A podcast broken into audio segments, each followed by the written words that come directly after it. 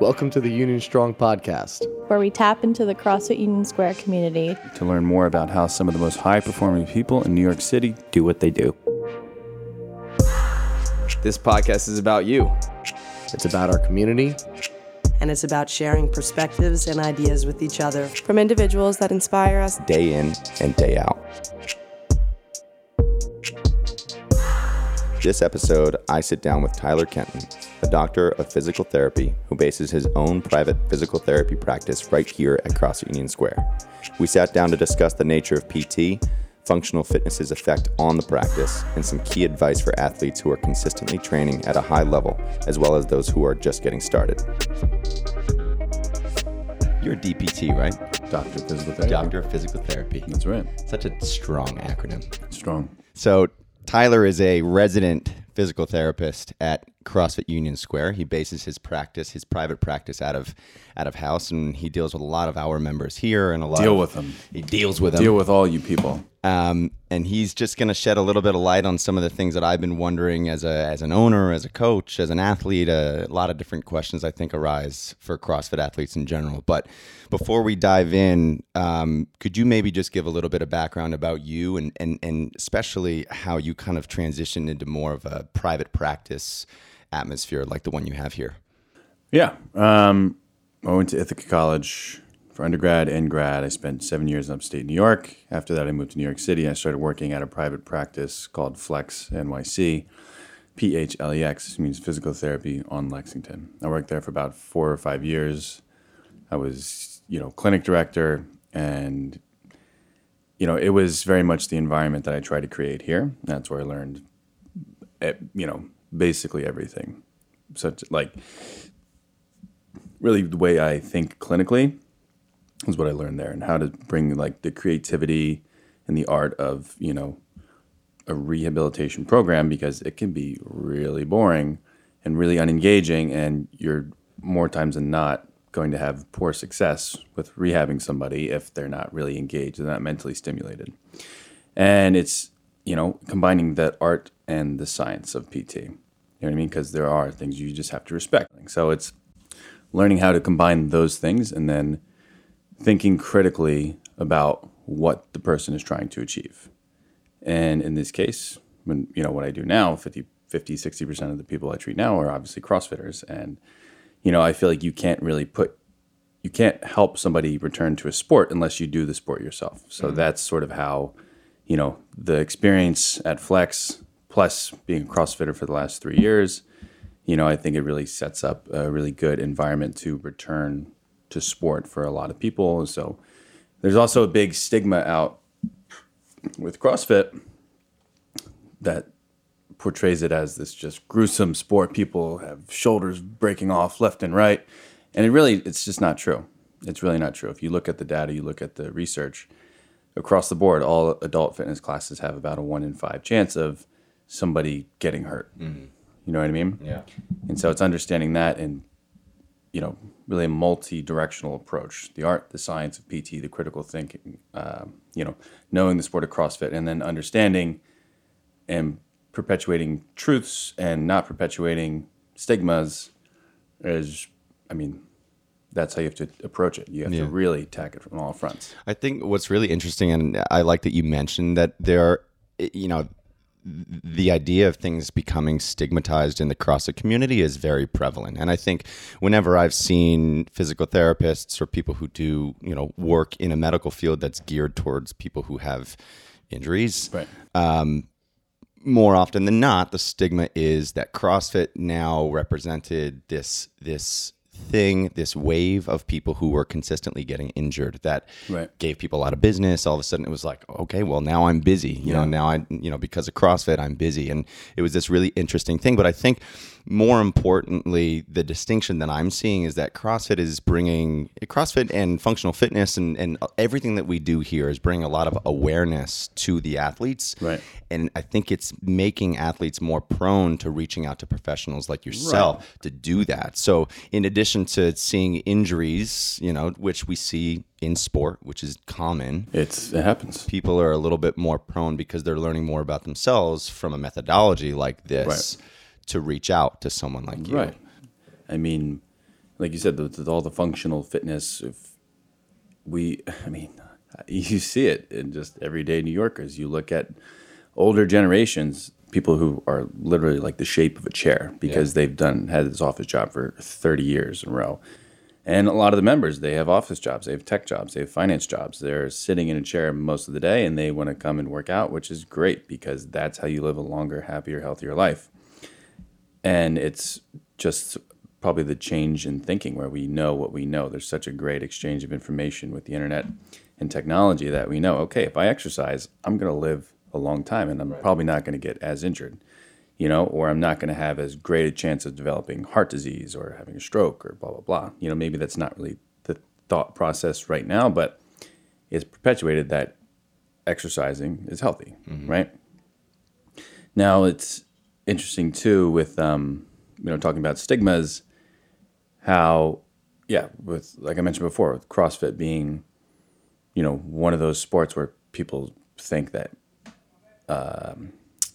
you know, there's a lot, a much higher injury rate or injury prevalence, which again isn't supported by scientific research. And in fact, it's less, it's a lower injury rate compared to contact sports like football or basketball or, you know, anything like that. So, um, I forget where I was going with this. No, it's funny because I, I played soccer for Yeah, 20, soccer, 22, exactly. 23 years of my life. And I've had more, I've never been injured doing CrossFit. Right. I've only ever been injured playing soccer. Right. And that was anything from ankle injuries that sustained over the course of a full season that I never sought help for. Right. You know, it was just, it, it was breaking my nose. It was anything. Right. It was anything. And, I, you know, obviously you mentioned a contact sport. It's going to be a little bit more consistent, a little bit more prevalent. But in CrossFit, I, I actually have never been injured. And there have been aches and pains here and there. But there's always this like, you know, there's a binary to that where on the other side of any ache or pain, I'm constantly seeking a way. Like you're helping me right now with a low back issue that I've been having. Like that's something that I, you know, yeah, I've been having it for like a week or two, but I came to you and I said, okay, here's what's going on. And you, you know, there was an answer right away for Yeah. it. So it's like, there's like this instant gratification. You know, I feel like an athlete who is way more open to seeking help for things I've been doing Yeah. as opposed to like when I was playing college soccer, I, I felt like I wouldn't play if I was injured. Right. So like Yeah. there's there's no wall, there's no barrier to entry for getting help now, which I think is maybe one of the reasons that you're seeing, you know, all, all these athletes Exactly. seeking you out. Yeah. But it's interesting. All right. So you've been you've been here for how long? Since January 7th, 2019. January 7th, 2019. Remember the day. I love the accuracy. I love it. And I guess for you as a DPT, you know, you were working at Phlex before. You were seeing such a variety of people, and you've you've you Yeah. know maintained a lot of the relationships with certain clients For sure.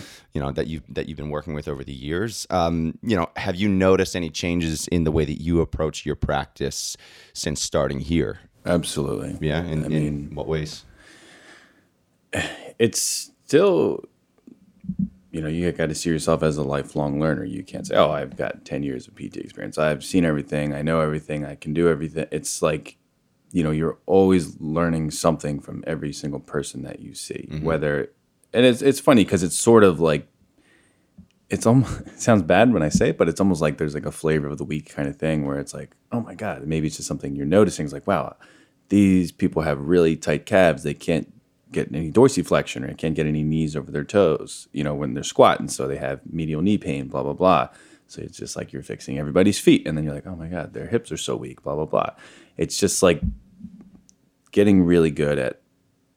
I've gotten really good at sort of again attacking everything from a multi-directional approach because usually if you have a problem in your knee a problem in your back a problem in your shoulder it's not an issue with your shoulder back or knee it's problems elsewhere and you got to just really attack it as from many directions as you can Yeah.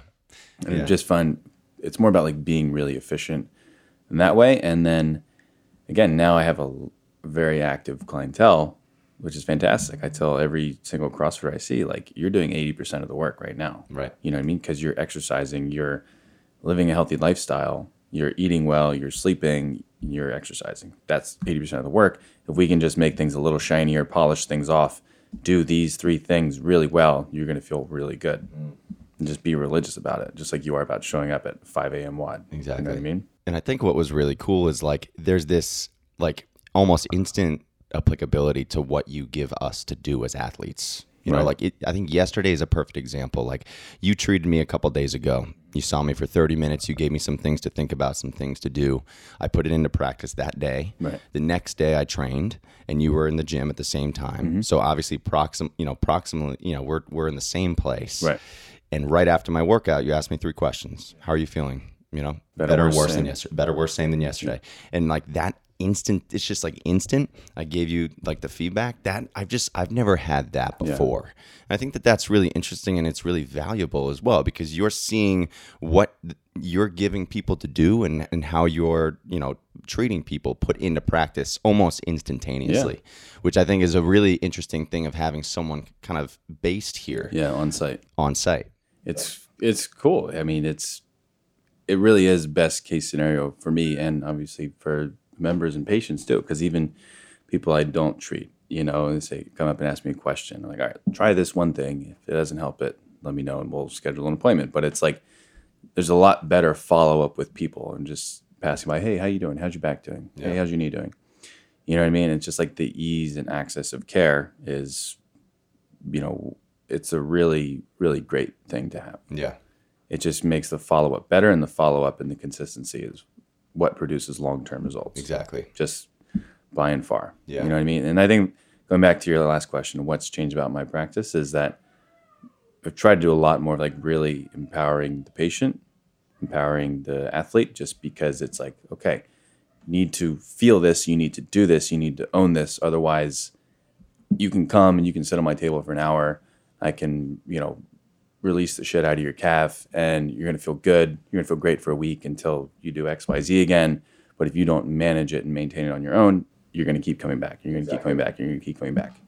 That's kind of what I've learned from Phlex to now. It's like, you may say, oh, it's a good if they keep coming back, right? But like, it's not. You know, it's not.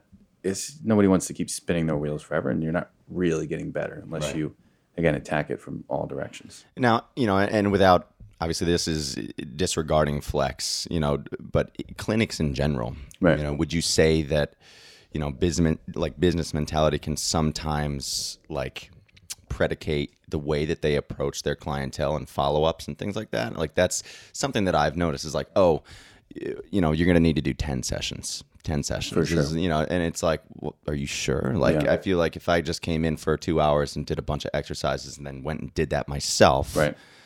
Wouldn't I be just as well off? Right. You know, would you say that there's you're you might be seeing a divide in the world of physical therapy where mm, you know people are maybe doing you know going your route, more private practice stuff, or the other way? Yeah. Um, I think there are really two camps. And a lot of it's driven by the healthcare, um, you know, by insurance companies and the healthcare industry because it's just getting harder and harder, and insurance companies are reimbursing less and less. So you, I have a lot of patients that pay out of pocket. Mm-hmm. And if you're paying out of pocket, it's like, okay, I want to see results. And you know that, and you want people to see results because obviously you want to stay in business and you want a good reputation and you want to help people. And so that's sort of like an intrinsic motivator to just be like, okay, if I can get you better in one or two visits and you manage it on your own, which a lot of these things are, great. You know what I mean? It's like two visits, manage it, get better. You have a good outcome, a good result. You're back to working out. You know, it's different than say like an in-network facility where your insurance is like okay yeah we're gonna write you 18 visits and you can go play patty cake for Right. 10 minutes with a pt and you're gonna be getting ice and on the bike and heat and ultrasound and hot pack and stim and blah blah blah for the next 45 minutes and it's just like Why? Uh, why Yeah. it has been proven time and time and time and time and time again that it doesn't work. Hmm. Yet nothing has really changed there. Right. And we're seeing less reimbursement for out of network providers like myself and people in private practice. So it's kind of a double edged sword because it's better for the patient in some ways, but it's more of a financial burden, Right. but you get what you pay for. Right. That's the bottom line of it. It's true in any facet of life. Mm-hmm. Yeah, it's it's really interesting too because I think you know so much of what people are used to. I would almost say, and and this might you know take it for what you want, but it's like almost a new way of looking at physical therapy. Right. You know, is more of like the private practice, the one-on-one, like the on-site, Yes. the follow-up, the consistency. I feel like that's a newer wave of you know younger DPTs who are taking this upon themselves to make a difference in people individually on a case by case. Yeah. Whereas what I've seen, and you know, people, I think my uncle is a perfect example. He had a torn labrum for years. Yeah. He went to PT for two years, still has problems with his shoulder. Yeah. You know, and, and and I think a lot of that is, you know, a lot of that is based on his, uh, you know, willingness Yeah. and openness to be treated and to do the exercises. You know, so much of that does Right. fall on the client, but a lot of that too. Yeah. falls on you know whoever was treating him. What kind of direction do they give him? What kind of advice do they give him? Exactly. Were they saying, "Oh, you can never do this again. Right. You can't do this again." That mentality of thinking is going to go extinct at some point Yeah. because we're finding that's not true as well. I cannot tell you how many PT friends of mine, and even in PT school, just again hearing about CrossFit and being like, "Oh my God, CrossFit's so bad for you. CrossFit's so bad for you." It's like, well, yeah, it can be. If you play basketball seven days a week, that's bad for you too Right. you know, if you drink seven days a week, that's bad for you too, right? If you do it in moderation and you manage the load, talking about CrossFit not drinking, then it's you know, it's um it's a very sustainable sport. Yeah. You know what I mean? I have patients who are God, I have one guy who's almost he's almost 60. I have guys in their 40s and 50s, you know. And they have aches and pains, but they're in the best shape of their life. Right. And you know what? When you look at it from like a, a really meta point of view, again, those are the people who are going to live well into, you know, hopefully their 80s, 90s, even hundreds with technology, you know, and the information we know about diet and taking care of themselves versus their counterparts, their coworkers who are turning into the shape of a chair and Right. don't move. Right. Movement is medicine. Stagnation is poison. Yeah.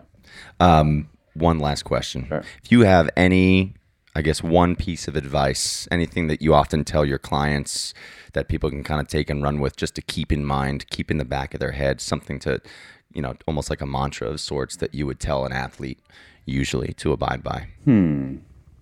Any sort of an athlete.